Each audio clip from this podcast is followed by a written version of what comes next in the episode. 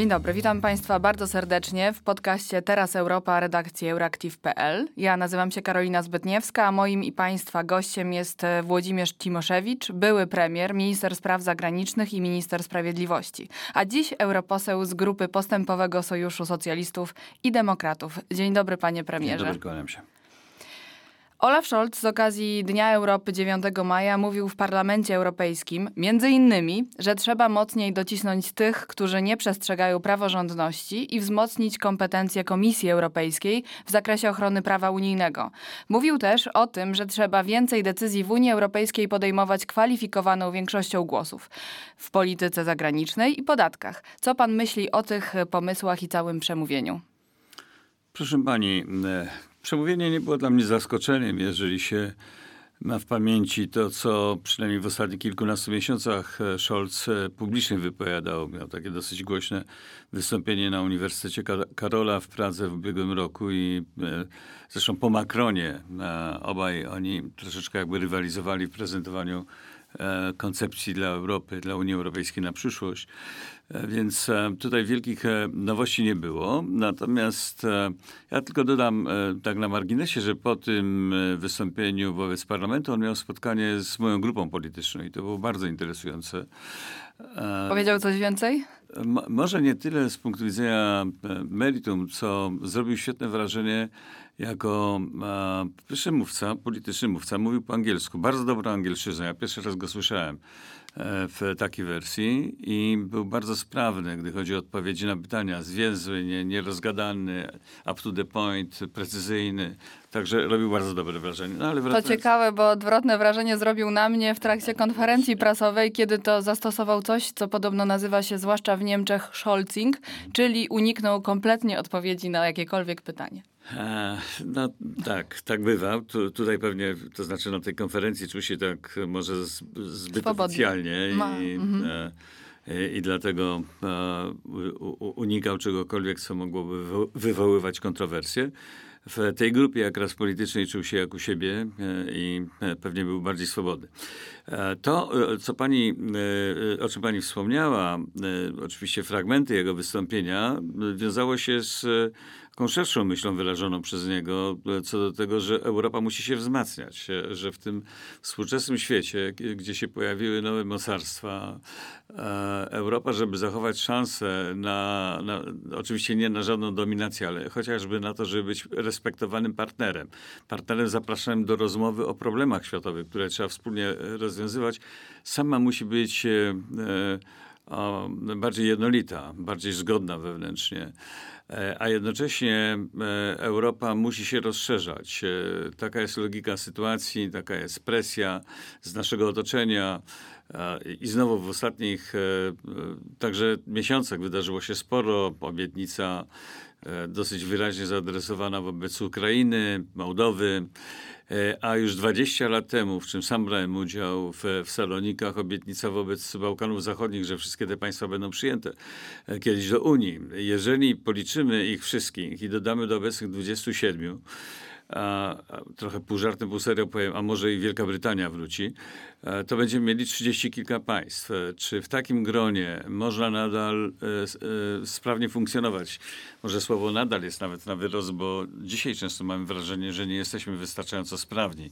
Tak. E, więc e, stąd e, taka silniejsza argumentacja za tym, aby e, szukać e, rozwiązań proceduralnych ułatwiających podejmowanie decyzji, a więc na przykład odchodzić od zasady jednomyślności. W tych obszarach, które on wymienił, czyli polityka zagraniczna i podatki, traktat lizboński dopuszcza odejście od zasady jednomyślności, ale na podstawie jednomyślnie podjętej decyzji przez państwa członkowskie, czyli skorzystanie z procedury tak zwanej kładki, przejścia od jednomyślności do y, głosowania większościowego. A na to raczej liczyć y, nie e, możemy. Przynajmniej tak to dzisiaj wygląda, bo kilka państw, w tym także Polska, e, opowiadają się przeciwko temu odwołując się do kwestii suwerenności, e, niezależności i tak dalej. Moim zdaniem jak raz Polska popełnia E, podwójny błąd, bo e, nie, e, przynajmniej rządzący dzisiaj Polską nie rozumieją do końca tego, co się dzieje właśnie w świecie i w, jakiej sytuacji znajduje się Zjednoczona Europa, ale także nie rozumiem tego, że w interesie Polski jak raz leży podejmowanie e, decyzji większością głosów w sprawach polityki zagranicznej. Dzisiaj najważniejsze sprawy dotyczą e, sytuacji na wschodzie, bezpieczeństwa Europy, e, i stosunków transatlantyckich. E, We wszystkich tych przypadkach Europie grozi e, ryzyko blokowania niezbędnych posunięć przez jakieś państwo członkowskie. No, gdy chodzi o sprawy wschodnie, sankcje na Rosję, widzimy co kilka tygodni, co, rob, co robi Orban, co, co robią Węgry. Więc e, jak raz e, e, Polska powinna być zainteresowana tym, ale chyba nie ma pełnego zrozumienia.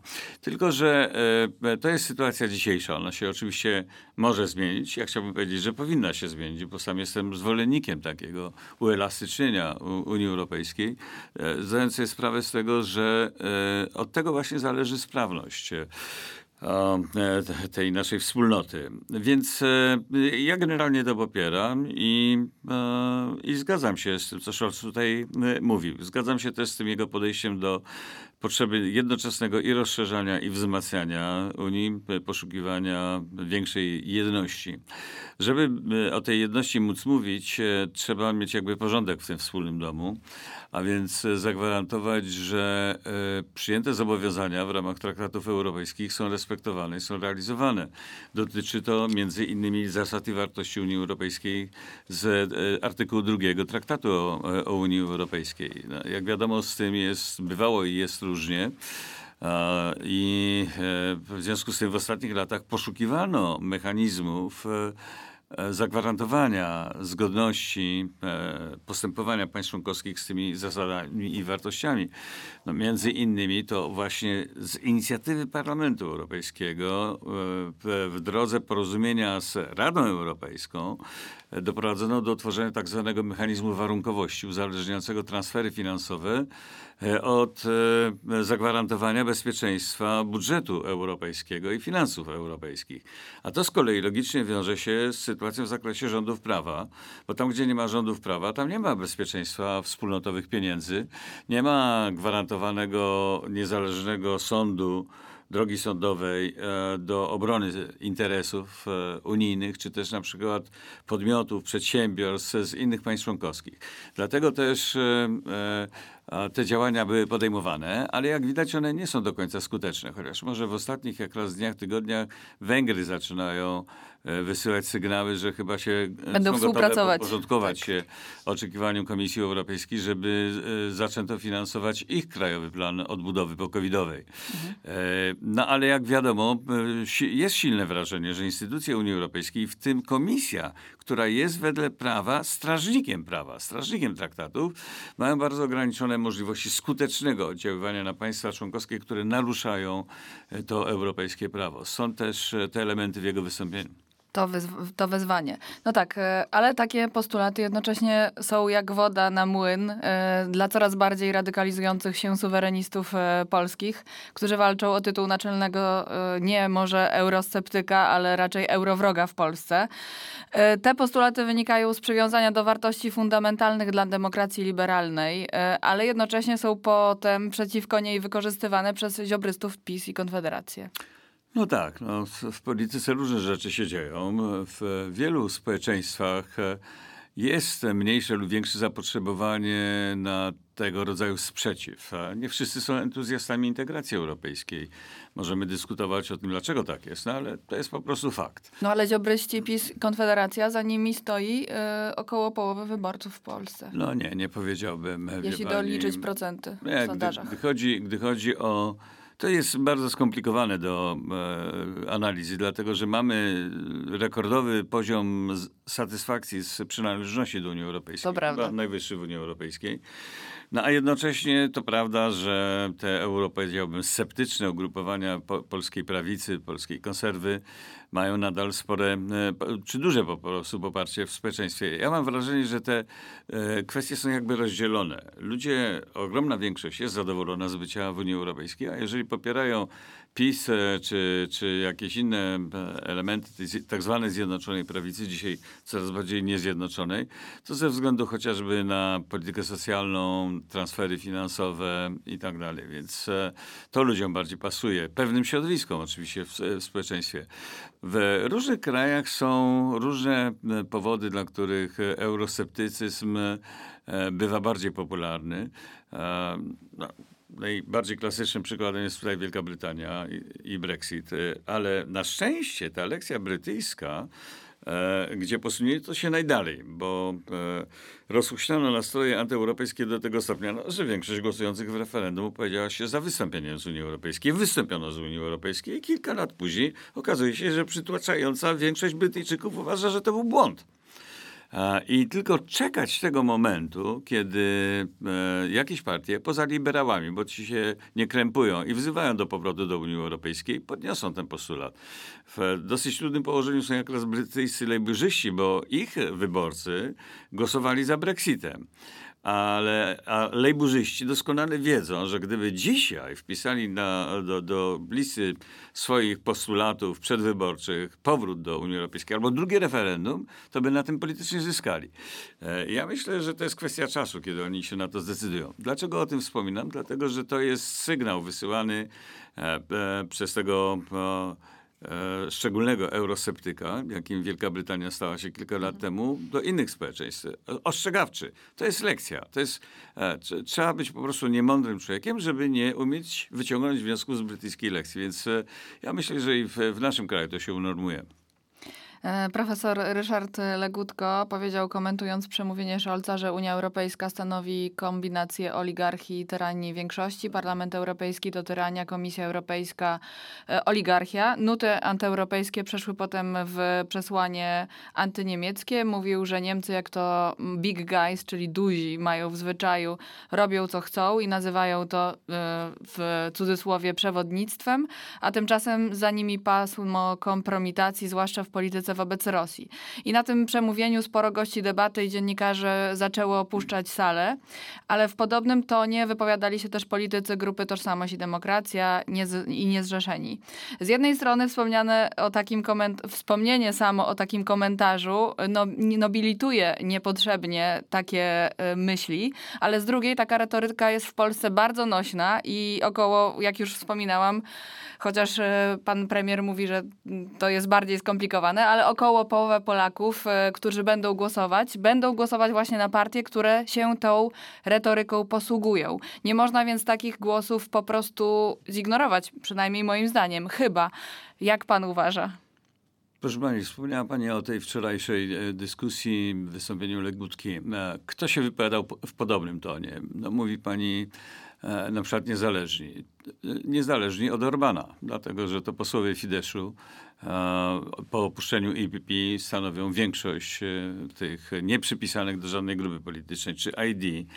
To jest grupa prawicowych radykałów, takich nacjonalistycznych radykałów. E, są w parlamencie dwa skrzydła skrajne. Jest lewica, ta tak zwana lewica, i właśnie ci radykałowie z ID, częściowo z ICR, EKR-u, gdzie jest PiS. E, I oni opowiadają rozmaite e, rzeczy, e, które nie mają poparcia przytłaczającej większości. Przecież oni przegrywają wszystkie głosowania mające charakter takiego listka lakmusowego, papierka lakmusowego, mniej więcej w proporcji 4 do 1 tu w parlamencie. Legutko, który mówi prawda, o tym, że parlament jest przykładem... Tyranii większości. Tyranii większości. No ja bardzo przepraszam, ale czy my mówimy o demokracji, czy nie mówimy o demokracji? Ten parlament jest bezpośrednio wybrany przez 400, czy tam 300 350 powiedzmy milionów dorosłych obywateli Unii, ma pełny mandat polityczny do reprezentowania ludzi i ich poglądów. E, I Legutko może płakać gorzkimi łzami, że w Europie odsetek tych, którzy popierają takich jak on, jest zdecydowanie mniejszy niż w Polsce i że w związku z tym oni tutaj przegrywają prawie wszystkie głosowania. Ale taki jest demokratyczny wybór Europejczyków i kwestionowanie tego to jest negowanie demokracji europejskiej. Czyli jeżeli on mówi o tyranii większości, na podstawie demokracji, to czego on chce? To on chciałby w takim razie tyranii jednostki, tyranii mniejszości? Jak, jaka jest alternatywa? To, co on mówił, ja przyjmowałem z zażenowaniem po prostu. No, mimo wszystko człowiek nosi, ty, ma tytuł profesora i, i, i opowiada takie przygnębiające głupstwa, e, że wstyd, że po prostu wstyd. Dlatego też wielu ludzi wychodziło w czasie jego wystąpienia. A, e, więc e, owszem, trzeba odnotowywać takie fakty i takie głosy, ale mieć świadomość, że w skali europejskiej to jest na pewno odległe od większości. Chociaż ja od 20 lat mniej więcej, albo ponad, obserwuję z zaniepokojeniem rozwój populizmu, nasilenie się tego i odnotowuję przecież w pamięci i to, co się działo w Austrii 20 lat temu i co się potem działo w Holandii i wiemy o AfD w Niemczech, wiemy o pani Le Pen we Francji, wiemy o tych siłach populistycznych we Włoszech. W zasadzie doszły do władzy w tej chwili nawet. Więc Europa ma problemy, niewątpliwie ma problemy, ale jednak e, e, ciągle jeszcze to myślenie o historycznej konieczności wspólnego działania po doświadczeniach strasznych, dramatycznych XX wieku dominuje. To prawda. E, to może przeniesiemy się na wschód, gdzie jeszcze większe problemy. Powiedział pan e, na jednym z wystąpień w parlamencie, w jednym z wystąpień w parlamencie europejskim, że Rosja jest nieprzewidywalna, to ona inicjuje ruchy geopolityczne, a Zachód jest reaktywny wobec jej działań. Jak zmienić tę dynamikę? Proszę pani, e, to jest zawsze kwestia inicjatywy. Jeżeli dzieje się coś nowego, zaskakującego, to uzyskanie lub odzyskanie inicjatywy jest wręcz najważniejsze. E, w, kiedy w 2014 roku e, Rosja zajęła Krym i e, zainicjowała w gruncie rzeczy rebelię we, wschodniej, we wschodnich prowincjach, rejonach Ukrainy, a ciągle padało takie pytanie, jak daleko może się posunąć Putin? Bo wtedy zastanawiano się, czy on będzie robił już wtedy to, co teraz robi. Czyli na przykład próbował przebić się do Morza Czarnego i do Krymu drogą lądową. Uzyskać ten dostęp do Krymu drogą lądową. I pamiętam, jak wtedy E, pan profesor Rotfeld, e, wtedy jeszcze, e, a, no już by, były minister spraw zagranicznych naszego kraju, pytany powiedział, że posunie się tak daleko, jak mu się pozwoli. W tym była ta logika, że jeżeli będzie się dopuszczało tego typu działania, to one będą miały miejsce. Ja mniej więcej w tamtym czasie brałem udział też w konferencji Atlantic Council w Stanach Zjednoczonych, gdzie zapytany, co należy robić, powiedziałem, że potrzeba nam przejąć inicjatywę i że potrzeba tutaj jak raz w tego typu sytuacjach przywództwa, jasnego przywództwa. Uważałem, że ta rola była naturalnie przypisana Stanom Zjednoczonym e, e, niż Europie. Więc e, przejmować inicjatywę to jest rzecz najważniejsza. Myślę, że kiedy rok temu Putin wywołał wojnę, dokonał napaści na Ukrainę, to nie spodziewał się takiej reakcji Zachodu. To jest pierwszy przypadek, kiedy Zachód dosyć szybko się ogarnął, zajął jednoznaczne stanowisko. E, to prawda, że powoli dochodził dopiero do e, te, tego myślenia o tym, jak, jak daleko można się posunąć w udzielaniu pomocy Ukrainie, pomocy wojskowej. No, dzisiaj posunął się już bardzo daleko. W chwili, gdy rozmawiamy, e, dochodzi nas z Londynu informacja o tym, że Wielka Brytania gotowa jest dostarczyć Ukrainie w tej chwili rakietę o zasięgu 300 kilometrów. Warto wiedzieć, że to nie jest kwestia e, e, takich czy innych liczb, cyferek, e, czy jakiejś statystyki, tylko to ma kolosalne znaczenie na miejscu, realne. 300 kilometrów, rakietami o zasięgu 300 kilometrów Ukraina może atakować Krym i wojska rosyjskie na, na Krymie. To z, zmienia sposób prowadzenia tej wojny i wzmacnia bardzo Ukrainę. Więc e, e, trzeba tak postępować i trzeba też wykazać konsekwencje. To jest, nawiasem mówiąc, jakby potencjalnie najsłabszy punkt e, e, obecnego zachowania Zachodu. Czy nam się uda zachować konsekwencje? Czy nam się uda wytrzymać napięcie? Bo przecież wszyscy płacimy rozmaite koszty e, ekonomiczne, społeczne. Wydajemy no, na pomoc Ukrainie przeogromne pieniądze. I, no, i, i o tym trzeba pamiętać. Oczywiście trzeba działać na rzecz podtrzymania tego wspólnego frontu. I jak dbać o to, aby ta, ta Zachód utrzymał jedność? Sobie, i... Uświadamiać mhm. sobie ludziom, że e, to, co się wydaje rozwiązaniem, co się wielu wydaje rozwiązaniem, mianowicie popchnięcie Ukrainy do ustępstw e, i osiągnięcie pokoju albo zawieszenia broni przez ustępstwa Ukrainy, e, to jest e, bardzo zły scenariusz, dlatego że jego konsekwencje będą znacznie bardziej kosztowne niż kontynuowanie pomocy dla Ukrainy. W Chodzi o to, żeby odpuściła Krym. Wie pani, tak bym tego nie nazwał, ale znowu wiele lat temu pytany o rozwiązanie powiedziałem, że wtedy jeszcze, w tamtych realiach, e, kiedy Ukraina sama musiała sobie radzić z Rosją, że rozwiązanie e, może polegać na tym, że Rosja jednak opuści e, wschodnie te rejony. E, Ukrainy, a, a e, kwestia Krymu zostanie, stanie się świadomie zamrożonym konfliktem na kilkadziesiąt lat. Po to, żeby za kilkadziesiąt lat pod wiarygodnym nadzorem na przykład Organizacji Narodów Zjednoczonych przeprowadzić tam prawdziwy, z prawdziwego zdarzenia, uczciwy plebiscyt, żeby ludzie określili, e, gdzie chcą być. E, dzisiaj ktoś mógłby powiedzieć, to nie jest dobre rozwiązanie, bo większość dzisiaj na Krymie, nawet w uczciwym głosowaniu, pewnie by się opowiadała za Rosją, bo tam prawie tylko tacy zostali. Ale jeżeli sobie wyobrazimy taką sytuację, że oto po uspokojeniu sytuacji, dzięki pomocy zewnętrznej, Ukraina w przyspieszonym tempie rozwija się, staje się państwem prawdziwie demokratycznym, e, państwem, w którym ludzie z, z roku na rok żyją coraz lepiej, to ja przypuszczam, że wtedy bardzo wielu mieszkańców Krymu chciałoby być raczej w takim kraju niż w Rosji, którą oczekuje teraz długi czas e, e, poważnych kłopotów wewnętrznych. E, spowolnionego wzrostu albo wręcz zahamowania wzrostu, poważnych kłopotów ze zbytem e, całości produkowanych e, surowców energetycznych. Częściowo tak, są w stanie, ale, ale nie wszystko. Nie, nie ma infrastruktury do eksportu gazu na przykład, więc e, to mogło być rozwiązanie.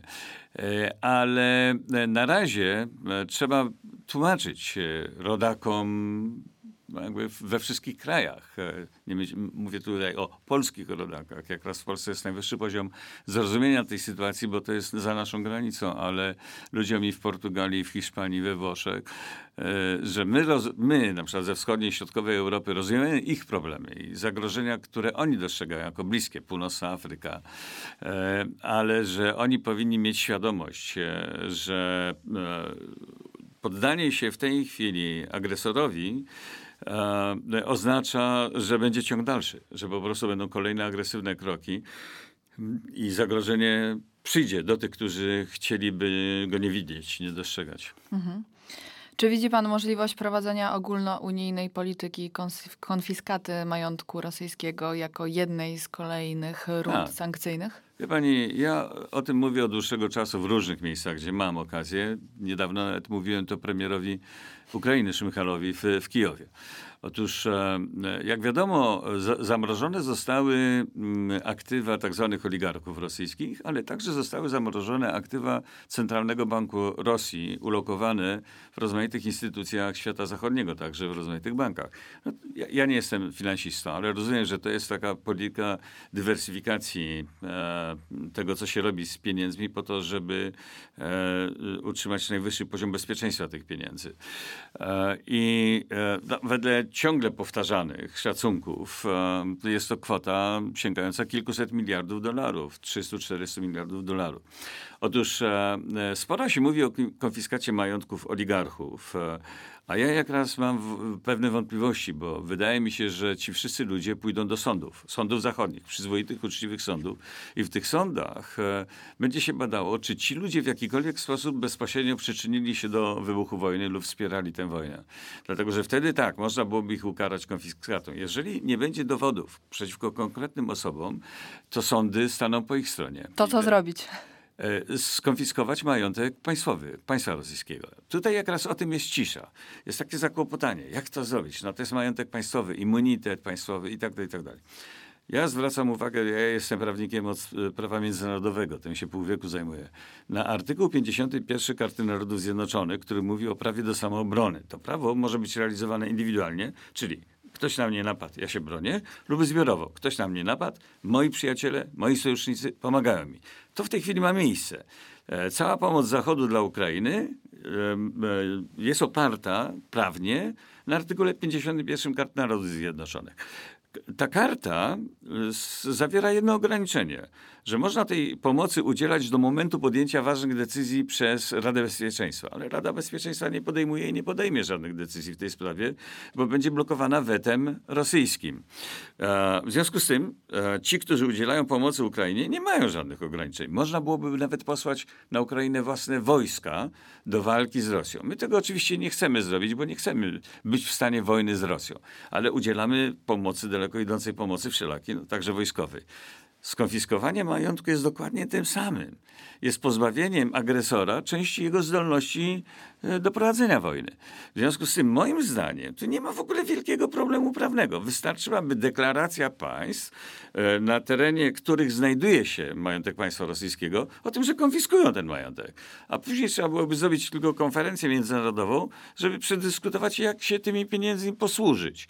Bo tu nie chodzi o to, żeby je przetransferować bezpośrednio do Ukrainy. Tu trzeba stworzyć mechanizm zorganizowanej zbiorowej pomocy i nadzoru nad tym, żeby te pieniądze były właściwie wykorzystywane i wydawane. Ale Czy już taka sytuacja się wydarzyła w historii? A, nie. E, bez, wie pani, zwykle konsekwencje finansowe agresji czy wojny występowały w postaci e, takich kontrybucji, reparacji i tak dalej, o których mowa była w traktatach pokojowych lub po bez, bezwarunkowym pokonaniu agresora, tak jak to miało miejsce w przypadku e, Ale nie chcemy Rzeszy. czekać. E, ale, ale, e, ale to jest sytuacja szczególna. Jesteśmy w takim właśnie świecie, w którym organizacja mająca za swoje naczelne zadanie ochronę pokoju, czyli ONZ, jest de facto sparaliżowana. E, konstrukcją Rady Bezpieczeństwa i prawem stałych członków e, e, tej Rady do wetowania decyzji, ale inni mają podstawy prawne do działania. To może ostatnie pytanie, też w kontekście wojny i Rosji.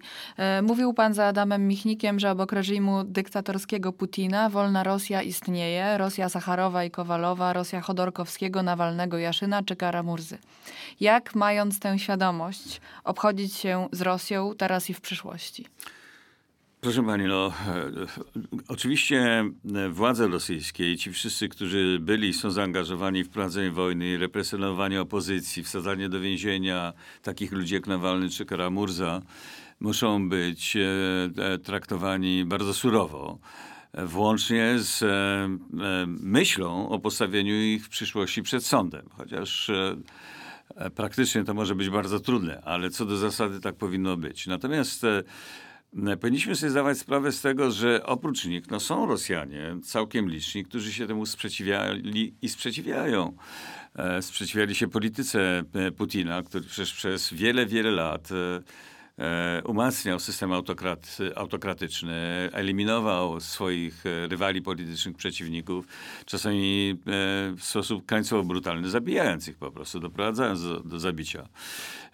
I trzeba pamiętać o tym, że tacy Rosjanie są e, i trzeba z nimi próbować zachować kontakt. E, dlatego, że czasami e, jesteśmy skłonni do tego przysłowiowego wylewania dziecka z kąpielą. Jeżeli na przykład wprowadza się zakaz wizowy dla Rosjan, to dotyka to również ludzi z opozycji, to aktywistów opozycyjnych, organizacji pozarządowych, które zostały w Rosji zakazane.